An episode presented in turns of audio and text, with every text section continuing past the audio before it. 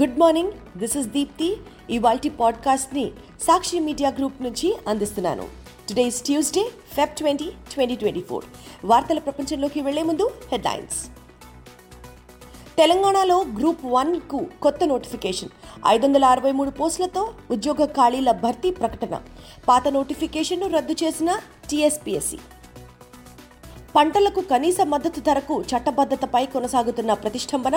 కేంద్ర ప్రభుత్వ ప్రతిపాదనను తిరస్కరించిన రైతు సంఘాలు. ఆంధ్రప్రదేశ్లో వైఎస్ఆర్ కాంగ్రెస్ పార్టీ సిద్ధం సభలు సూపర్ హిట్. ముఖ్యమంత్రి వైఎస్ జగన్మోహన్ రెడ్డి నాయకత్వంపై పార్టీ కార్యకర్తలు, అభిమానుల్లో ఉన్న విశ్వాసానికి ఇది తార్కాణమని చెప్తున్న రాజకీయ విశ్లేషకులు. ఆంధ్రప్రదేశ్లో ఉత్పత్తికి సిద్ధమైన లిఫియస్ ఫార్మా సంస్థ కాకినాడ వద్ద 2,205 కోట్ల రూపాయల పెట్టుబడితో పెన్సిలిన్ జీ తయారీ కేంద్రం. తెలంగాణలో యూనిఫామ్ సర్వీసులకు మరో 2 ఏళ్లు వయోపరిమితి పెంపు. కేంద్ర ప్రభుత్వం రైతులకు అండగా నిలుస్తోందని ప్రధానమంత్రి నరేంద్ర మోదీ స్పష్టీకరణ. ప్రకృతి వ్యవసాయం, తృణధాన్యాల సాగుకు ప్రోత్సాహమిస్తున్నట్లు వెల్లడి. ఢిల్లీ మద్యం కుంభకోణం కేసులో ఈసారి కూడా ఈడీ విచారణకు గైర్హాజరైన ముఖ్యమంత్రి అరవింద్ కేజ్రీవాల్. సరికొత్త శిఖరంపై నిఫ్టీ, సెన్సెక్స్ లాభం 282 పాయింట్లు. ఆల్ టైమ్ గరిష్టానికి చేరిన ఇన్వెస్టర్ల సంపద. తెలంగాణ ప్రభుత్వ శాఖల్లో 563 Group 1 ఉద్యోగాల భర్తీకి Telangana state public service commission సోమవారం కొత్తగా నోటిఫికేషన్ జారీ చేసింది. 503 Group 1 ఉద్యోగ నియామకాల కోసం 2022 ఏప్రిల్ 26న జారీ చేసిన నోటిఫికేషన్ను రద్దు చేసింది. తాజా నోటిఫికేషన్ మేరకు 18 శాఖలలో 563 పోస్టులకు సంబంధించి ప్రిలిమ్స్ రాత పరీక్ష కోసం ఈ నెల 23 నుంచి ఆన్లైన్ పద్ధతిలో దరఖాస్తులు స్వీకరించనున్నట్లు కమిషన్ వెల్లడించింది. మార్చి 14వ తేదీ సాయంత్రం 5 గంటల వరకు దరఖాస్తులు స్వీకరిస్తారు.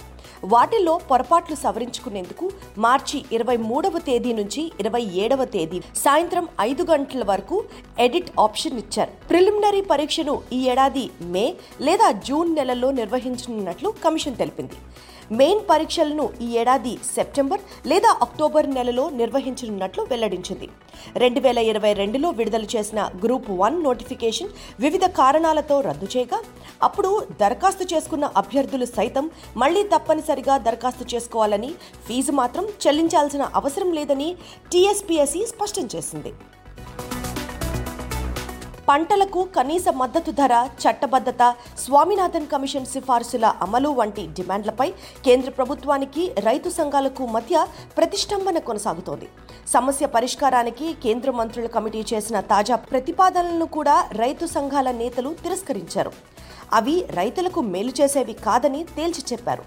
తమ ఢిల్లీ చలో ఆందోళన బుధవారం ఉదయం 11 గంటల నుంచి శాంతియుతంగా కొనసాగుతుందని ప్రకటించారు.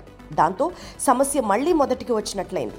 అంతకుముందు రైతు సంఘాలతో ఆదివారం సాయంత్రం మొదలైన కేంద్ర మంత్రుల కమిటీ 4వ దశ చర్చలు అర్ధరాత్రి తర్వాత ముగిశాయి. చర్చల్లో మంత్రులు పీయూష్ గోయల్, అర్జున్ ముండా, నిత్యానంద రాయ్తో పాటు పంజాబ్ ముఖ్యమంత్రి భగవంత్ మాన్ పాల్గొన్నారు. 5 ఏళ్ల ఒప్పంద ప్రతిపాదనను మంత్రులు తెరపైకి తెచ్చారు. ప్రభుత్వంతో కుదుర్చుకున్న రైతుల నుంచి పప్పు ధాన్యాలు, మొక్కజొన్న, పత్తి పంటలను ప్రభుత్వం ఏజెన్సీల ద్వారా కనీస మద్దతు ధరకు కొనుగోలు చేస్తామని చెప్పారు. ఆ పంటలకు 5 ఏళ్ల పాటు MSP చెల్లింపులకు సుముఖత వ్యక్తం చేశారు. వారి నుంచి ఎంత పంటనైనా కొనుగోలు చేస్తామన్నారు. ఆంధ్రప్రదేశ్లో వైఎస్ఆర్ కాంగ్రెస్ పార్టీ కార్యకర్తలను, అభిమానులను ఎన్నికలకు సన్నద్ధం చేయడానికి జనవరి 27న భీమిలి, ఈ నెల 3న దెందులూరు, 18న రాప్తాడులో సిద్ధం పేరుతో నిర్వహించిన సభలు ఒకదాన్ని మించి మరొకటి గ్రాండ్ సక్సెస్ అయ్యాయి. భీమిలి సభకు జల సముద్రంతో పోటీ పడుతూ ఉత్తరాంధ్ర ప్రజానికం కదలి వచ్చారు. దెందులూరు సభకు భీమిలి సభ కంటే రెట్టింపు స్థాయిలో ఉత్తర కోస్తా ప్రాంత అభిమానులు పోటెత్తారు. ఇక అనంతపురం జిల్లాలో రాప్తాడు సభకు నేల ఈనిందా, ఆకాశానికి చిల్లు పడిందా అన్న రీతిలో ఇసుకేస్తే రాలినంత స్థాయిలో రాయలసీమ ప్రాంతం నుంచి అభిమానులు, కార్యకర్తలు తరలివచ్చారు. 10 లక్షల మందికి పైగా ప్రజలు రాప్తాడు సభకు హాజరయ్యారు.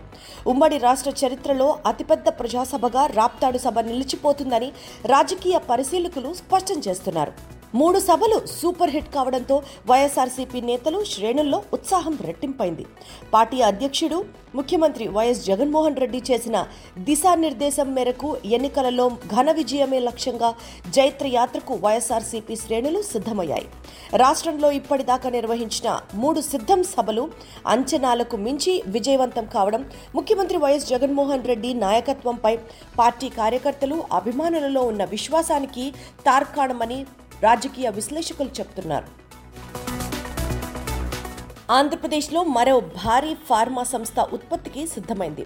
కోవిడ్ తర్వాత చైనా నుంచి ఫార్మా దిగుమతులను తగ్గించుకునే లక్ష్యంలో భాగంగా లిఫియస్ పేరుతో అరబిందో గ్రూప్ పెన్సిలిన్ జీ తయారీ కేంద్రాన్ని ఏర్పాటు చేసింది. కాకినాడ సమీపంలోని తొండగి వద్ద 250 ఎకరాల విస్తీర్ణంలో 2,205 కోట్ల రూపాయల పెట్టుబడితో ఏర్పాటు చేసిన ఈ యూనిట్ నిర్మాణ పనులను శరవేగంగా పూర్తి చేశారు. వాణిజ్యపరంగా ఉత్పత్తిని ప్రారంభించడానికి ఏర్పాట్లు పూర్తయ్యాయి. పెన్సిలిన్ తయారీలో కీలక ముడి పదార్థంగా పెన్సిలిన్ జీని వినియోగిస్తారు. కేంద్ర ప్రభుత్వం ఉత్పత్తి ఆధారిత ప్రోత్సాహకాల పథకం కింద అరబిందో ఫార్మా కంపెనీ లిఫియస్ సంస్థను ఏర్పాటు చేసింది. ఈ యూనిట్ పూర్తి స్థాయిలో అందుబాటులోకి వస్తే 3,000 మందికి పైగా ఉపాధి లభించనుంది. డైరెక్ట్ రిక్రూట్మెంట్లో భాగంగా వివిధ యూనిఫామ్ సర్వీసులకు గరిష్ట వయోపరిమితిని మరో 2 ఏళ్లు పెంచుతూ తెలంగాణ ప్రభుత్వం ఉత్తర్వులు జారీ చేసింది. రాష్ట్రంలోని యూనిఫామ్ సర్వీసులకు సంబంధించి రాబోయే రిక్రూట్మెంట్లకు ఇది వర్తిస్తుంది. యూనిఫామ్ సర్వీసుల పరిధిలోకి వచ్చే పోలీస్, అగ్నిమాపక శాఖ, జైళ్ల శాఖ, స్పెషల్ ప్రొటెక్షన్ ఫోర్స్, ఎక్సైజ్, రవాణా, అటవీ శాఖ ఉద్యోగాలకు 5 ఏళ్ల గరిష్ట వయోపరిమితిని పెంచుతూ ఇప్పటికే ప్రభుత్వం ఉత్తర్వులు జారీ చేసింది. దీంతో నిరుద్యోగుల నుంచి పెద్ద సంఖ్యలో విజ్ఞప్తులు అందడంతో మరింత మంది నిరుద్యోగ యువతకు అర్హత కల్పించే ఉద్దేశంతో యూనిఫామ్ సర్వీసెస్కు గరిష్ట వయోపరిమితిని మరో 2 ఏళ్లు పెంచుతూ నిర్ణయం తీసుకుంది.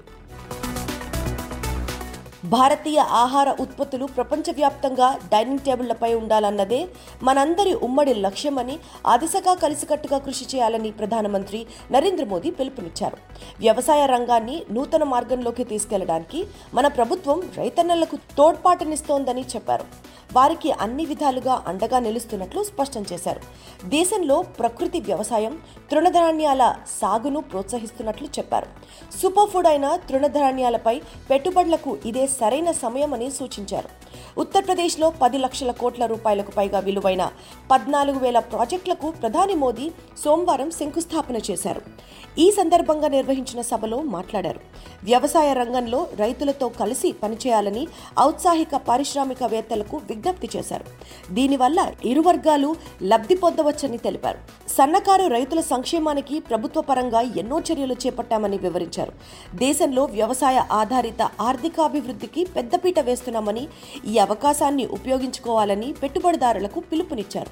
ఉత్తరప్రదేశ్లోని సంభాల్ జిల్లాలో శ్రీ కల్కి ధామ్ ఆలయ నిర్మాణానికి ప్రధాని మోదీ సోమవారం శంకుస్థాపన చేశారు.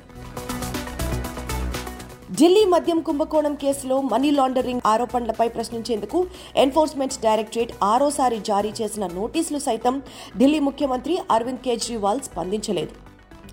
సోమవారం జరగాల్సిన విచారణకు ఆయన హాజరు కాలేదు. ఈ కేసులో 10 పదే తనకు నోటీసులు ఇవ్వడం కంటే కోర్టు ఉత్తర్వులు వెలువడే వరకు ఈడీ వేచి ఉండాలని కేజ్రీవాల్ సూచించారు.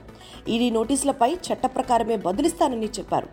ఈయనకు 7వ సారి నోటీసులు ఇవ్వాలని ఈడీ భావిస్తోంది. భారత స్టాక్ మార్కెట్లలో వరుసగా 5 రోజులు లాభాలు కొనసాగడంతో నిఫ్టీ నుంచి సోమవారం సరికొత్త రికార్డు సృష్టించింది. ఇంట్రాడే 146 పాయింట్లు ఎగిసి 22,187 స్థాయి వద్ద జీవితకాల గరిష్టాన్ని నమోదు చేసింది. చివరికి 82 పాయింట్ల లాభంతో రికార్డు ముగింపు 22,122 వద్ద స్థిరపడింది. నిఫ్టీ ఆల్ టైమ్ గరిష్టానికి చేరగా సెన్సెక్స్ 455 పాయింట్లు పెరిగి 72,882 వద్ద ఇంట్రాడే గరిష్టాన్ని తాకింది. చివర్లో సెన్సెక్స్ 282 పాయింట్లు లాభపడి 72,708 వద్ద స్థిరపడింది. మార్కెట్ జోరుతో ఇన్వెస్టర్ల సంపదగా భావించే బీఎస్ఈలోని కంపెనీలు మొత్తం మార్కెట్ విలువ 2.20 లక్షల కోట్ల రూపాయలు పెరిగి జీవితకాల గరిష్టం 391 లక్షల కోట్ల రూపాయల వద్ద స్థిరపడింది. ఇవి ఇప్పటి ముఖ్య వార్తలు. మరిన్ని లేటెస్ట్ న్యూస్ అప్డేట్స్ కోసం సాక్షి వాట్సాప్ ఛానల్ను ఫాలో అవ్వండి. మీ అరచేతిలో వార్తల ప్రపంచం. Sakshi media group.